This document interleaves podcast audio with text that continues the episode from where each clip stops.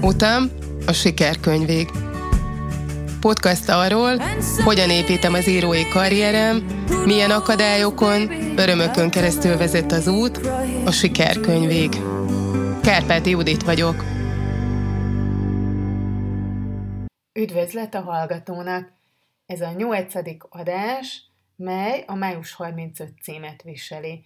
Ez egy azonos című Erik Kessner regény plagizálása részemről, amennyiben egy cím, egy ugyanolyan cím az plagizálás, a mögötte lévő tartalom az teljesen más, ugyanakkor mégiscsak meg kell említenem, hogy ki volt az, aki ezt a címet eredetileg adta, és aztán én egy írásomhoz kölcsönöztem, melyet majd ennek az epizódnak a végén fogok felolvasni, és amely majd szépen összemosódik a mai mondandómmal, ezzel a monológgal, amit mára szántam.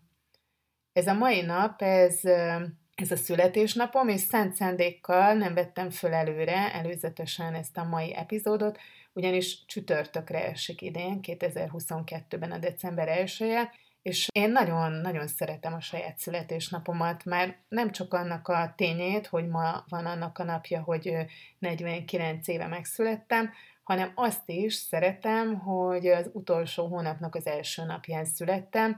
Nekem tetszik ennek a, a számszakisága az, hogy 12.01, hogy az egyesek és a kettesek váltogatják egymást, még ha ez lehet egy kicsit fura is, de nekem, nekem ehhez van közöm, ez az én ilyen saját kis játékom magammal, ami, amit voltak éppen nem várom nem, nem várom azt, hogy sőt, szánt szándékkal nem is teszem közzé azt, hogy mikor van a születésnapom. Egyébként az én közösségi média oldalakon, ezt leszettem onnan, mert annál szerintem nincs rémesebb, mikor olyan emberek, akik az ismerőseim, és akikkel semmi problémám nincsen, pusztán azért, mert ott földobódik, hogy, hogy ma van a születésnapom, küldenek teljesen üres és tartalom nélküli köszöntések ezek, persze nagyon kedves dolog mást felköszönteni, de, de én úgy gondolom, hogy ez tényleg teljesen tartalom nélküli és felesleges dolog, Egyébként se beszélünk az évnek a 365 napján, csak ott vagyunk, mint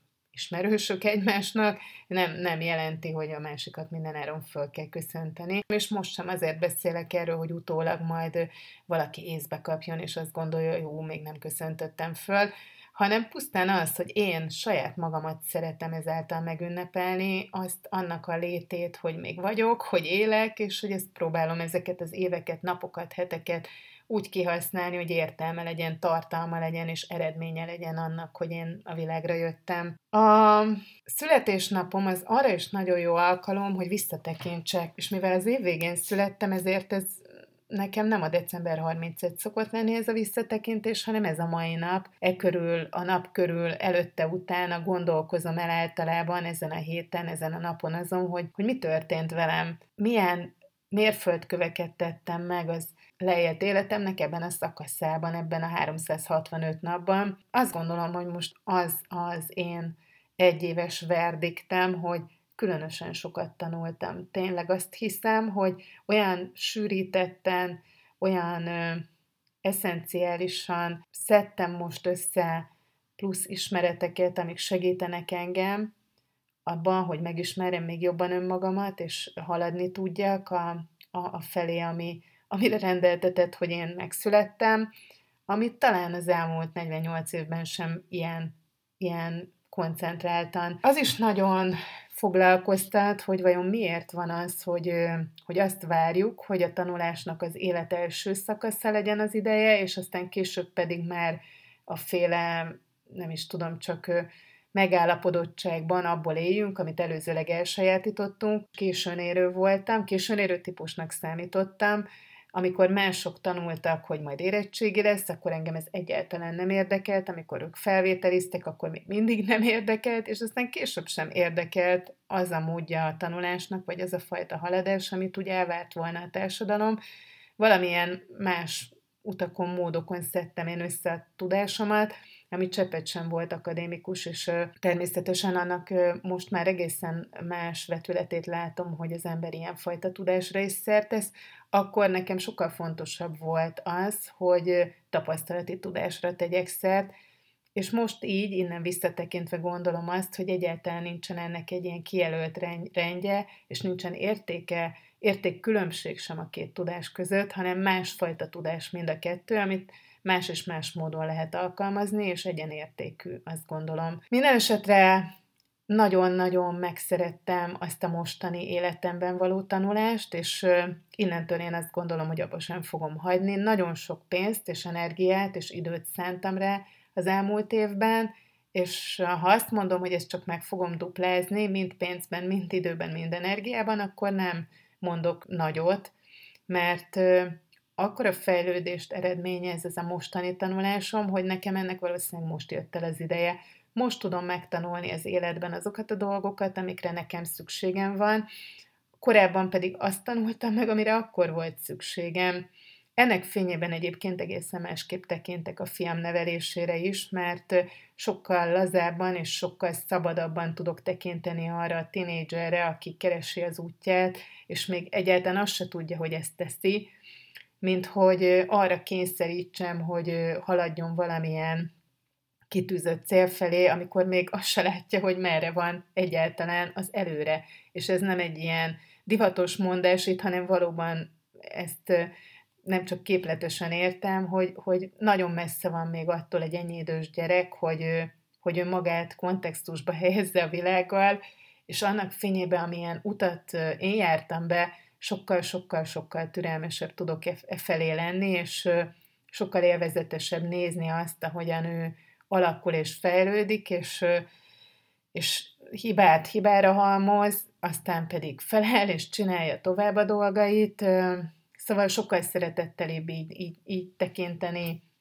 egy, egy életre, ami alakul, mint úgy, hogy, hogy azt szerint várnám el ezt, hogy neki most kell tanulni, mert később már nem lehet. A múlt héten elgondoltam, hogy mit szeretnék karácsonyra ajándékozni az olvasóimnak és a hallgatóimnak, és akkor fogalmaztam azt meg, hogy három olyan írással fogok készülni, amit kifejezetten a podcastra szánok, fel fogom olvasni, és csak utána másodszorra vagy harmadszorra fogom, tehát egy következő körben publikálni írásban is. Eddig mindig fordítva csináltam ezt, illetve nem is volt eddig, mert hát nem olyan rég kezdtem el ezeket felolvasni, de hogy így akarom magam arra ösztökélni, hogy, hogy három plusz írással egy ilyen ajándékként szolgálhassak. Ha ezt nem mondom itt el, akkor valószínűleg egy kicsit könnyebb dolgom van, mert akkor így addig tudok tekeregni ezelől a kötelesség alól ki, kifelé, amíg, amíg végül ezt nem csinálom meg. Mert pedig, ha valamit megtanultam, akkor azt, hogy, hogy jó, jó elvállalni kicsit nehezebb dolgokat, kicsit magasabbra tenni a lécet, mindig kicsit megtenni egy plusz kapaszkodást, mint hogy megelégedni azokon a babérokon ülve, amiket már learadtam. Ami a fejembe motoszkált, és történetként ezúttal szeretném megosztani, az két pár csizma története, és azért is mondom el, mert ez kicsit most szintén egy ilyen kulisszatitok lesz.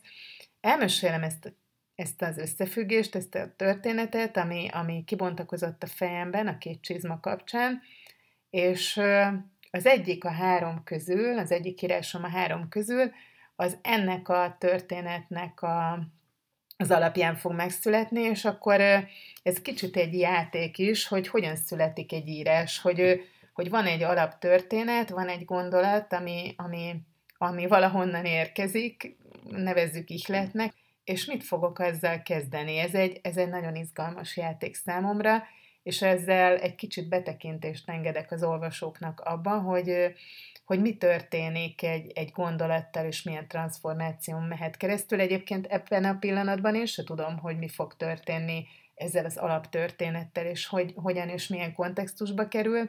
De hát pont ez az érdekes, és ezért osztam ezt itt meg, mert, mert aki hallgat, az majd utána ezt, ezt másképpen fogja hallgatni, amikor én ezt felolvasom, vagy amikor elolvashatja álljon itt most akkor a történet maga.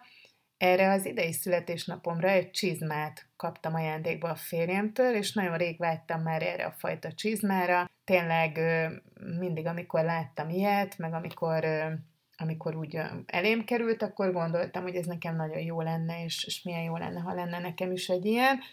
És valóra vált ez az álmom, ez a kívánságom, megérkezett a csizma a tegnapi napom, ha nem is mondhatom azt, hogy nem lett jó a lábamra, de nem egészen lett jó a lábamra, ugyanis amikor már fel tudom venni, akkor remekül passzol, a nem is nagy lábamra egyébként, tehát kifejezetten nincs nagy lábam, és azt sem mondhatom, hogy, hogy, hogy vastag lábam lenne, sőt, kifejezetten azt gondolom, hogy vékonyak a lábaim ahhoz, hogy ne férjen bele egy csizmába a, a bokám, meg a, a lábfejem, de hát ez történt, nem fér bele a csizmába a lábam. Illetve egy komoly küzdelem és tortúra erre mégiscsak belefér, és akkor abban a pillanatban, hogy belefért, akkor már tökéletes. Akkor el is felejtem azt, hogy mi előzte meg, viszont mikor ma reggel megpróbálkoztam újból felvenni a csizmát, és indultam volna időpontra valahova, akkor hát egy komoly, nem is tudom, csak küzdelmet folytattam ezzel a darabbal,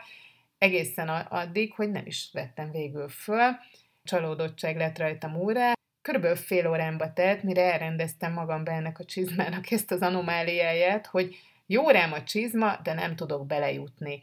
És hogyan fogom megoldani, hogy kényelmesebben tudjak ebbe a csizmába bejutni a lábaimmal, mert különben értelmét veszíti maga a csizma, hiszen egy kényelmetlenül, nehezen felvehető csizmát nem fogok szívesen hordani. Aztán megoldásra jutottam, amit most azt hiszem nem is mesélek el, mert lehet, hogy ez már benne lesz a történetben is, de nem is olyan fontos, hogy hogy jutottam megoldásra, viszont mire magamban dűlőre jutottam ebben a rettentő fontos kérdésben, ami számomra ma tulajdonképpen mégiscsak az lett, egyszer csak elém tárult, hogy nekem volt már egy ugyanilyen epizód az életemben, 9 éves koromban, amikor az apámtól kaptam karácsonyra, vagy hát a szüleimtől egy kis piros csizmát. Ez is egy olyan csizma volt, amire emlékszem, hogy nagyon vágytam már, és gyönyörű volt. Gyönyörű volt ez a piros csizma, hogy visszamenőleg, és tökéletes volt. És ugyanezt történt a csizmával, hogy bár a lábamra jó lett volna, de valamiért nem ment bele. Nem tudtam belejutni a csizmába. Ez annyira zavart, ugyanazok az érzések voltak bennem, mint ma, hogy, hogy, hogy nem arról van szó, hogy nem jó a lábamra, és kicsi, és akkor majd azt be lehet cserélni egy nagyobbra, hanem ennek ez a rókafogtak csukami volt, hogy jó is egyszerre, meg nem is. Az apám, aki egyébként böltészművesként is végzett az ipariskolában, mielőtt még elkezdett volna tanulni, ezért, a, neki volt, nagyon ügyes volt ezekben, neki volt egy ötlete azonnal, nem is sokat teketóriázott, fogott egy ollót, és belevágott két oldalt a csizmába, hogy ő oda cipzárt fog varni, így már bele fog menni a lábam, próbáljam ki. Azonban én hisztériás rohamot kaptam meglátva, hogy tönkretette ezt a szép piros csizmát. Kiabáltam a szüleimnek, hogy hogy vegyék vissza ezt az ajándékot, nekem ez nem is kell, egyáltalán nem tartok igényt erre a csizmára így felvágva a két oldalát ollóval. Az apám viszont, egy nagyon hirtelen haragú ember volt, és valószínűleg az én borzalmas hisztériám az kihozta a sodrából, életében egyszer és utoljára úgy megvert, hogy lila foltok voltak másnap a szemem alatt. Bevitt a szobába, és ütött, ahol ért. Hát nem egy vidám történet, az biztos, itt a születésnapomon ez, de hát ez 40 év távlatából már tulajdonképpen csak egy párhuzammá vált ezzel a mai csizmával, szerencsére most senki nem volt itt, aki, aki megferje, hogy, hogy hisztizek, és nem is hisztiztem, csak magamban ö, próbáltam elrendezni ennek a csizmának a, a, a lehetetlenségét. Minden esetre fölidéződött bennem ennek a két csizmának a hasonló kicsengése az, hogy, hogy milyen érdekes hogy az élet, hogy ennyi év távlatából felsejlik egy, egy nagyon hasonló csizmasztori, ami hát egy rettentő jó alapanyag az én számomra. Én az ilyen történeteket nagyon-nagyon jól tudom használni és hasznosítani. Azt is mondhatom, hogy ezek a dolgok azért történnek így, hogy nekem nekem történetet szolgáltassanak, vagy talán erre szolgál az én írói mi voltam, hogy megtaláljam az ilyen ilyen kis darabkákat, és összeilleszem, és készítsek belőle egy egészen másfajta harmadik, negyedik verziót, amiben, amiben lehet, hogy nem is az apám szerepel, és lehet, hogy meg se ver, és lehet, hogy senkit se vernek meg, de az is lehet, hogy igen.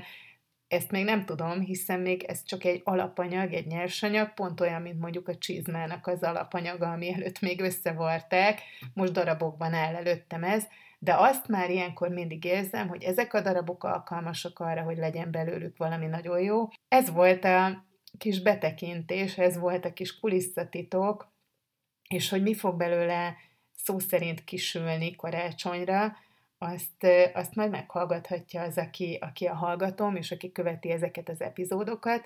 Most viszont következzen hát a, az utolsó része minden egyes ilyen epizódnak, az pedig a, a felolvasása egy írásomnak. Azért választottam a május 35-öt ennek az epizódnak a záró akkordjaként, mert ha ezt az egy évemet nézem, és azt, hogy mi történt velem, akkor ez azt hiszem, hogy magasan jellemzi azt, ami velem történt, és nagyon szerettem azt is, hogy nekem ehhez az íráshoz egy egy dallam is társul, mert mikor írok, akkor mindig zenét hallgatok, és hát ha valaki látná az én lejátszási listámat, akkor, akkor biztos, hogy hangosan nevetne, mert vannak olyan listák, amin 15-ször, vagy akár 20-szor is szerepel egy és ugyanazon dal, mert úgy tudok írni, hogyha azt az egy dalt, ami ennyire megfogott, és ahhoz az íráshoz hangulatot szolgáltatott, azt végtelenítve hallgatom a fülemben. Ezért aztán ahhoz az időszakhoz, amikor írtam, és ahhoz az íráshoz, amihez írtam, ahhoz ez szervesen kapcsolódik ez a, ez a, ez a dallam. Egyszer úgy adódik, akkor még az is lehet, hogy majd megosztom az olvasóimmal és a hallgatóimmal. Minden esetre a quintessenciája annak az életérzésnek, amit én átéltem, ennek a tanulással teli rengeteg felismeréssel teli, és,